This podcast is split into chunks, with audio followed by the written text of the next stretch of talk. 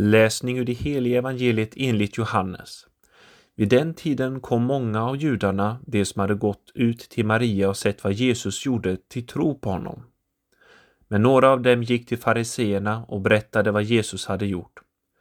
Överste prästerna och fariseerna kallade då samman rådet och sade Vad ska vi göra? Den här mannen gör många tecken och om vi låter honom fortsätta börjar alla tro på honom.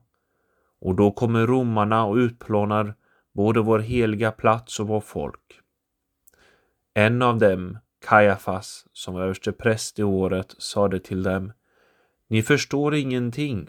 Ni fattar inte att det är bättre för er att en enda människa dör för folket än att hela folket går under.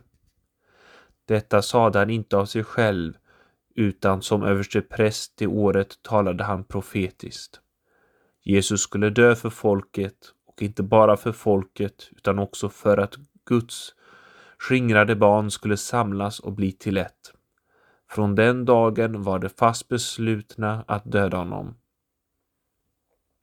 Jesus vandrade därför inte längre öppet omkring bland judarna utan drog sig undan till Efraim en stad i området nära öknen, och där höll han till med sina lärjungar. Judarnas påskfest närmade sig och många gick från landsbygden upp till Jerusalem före påsken för att rena sig.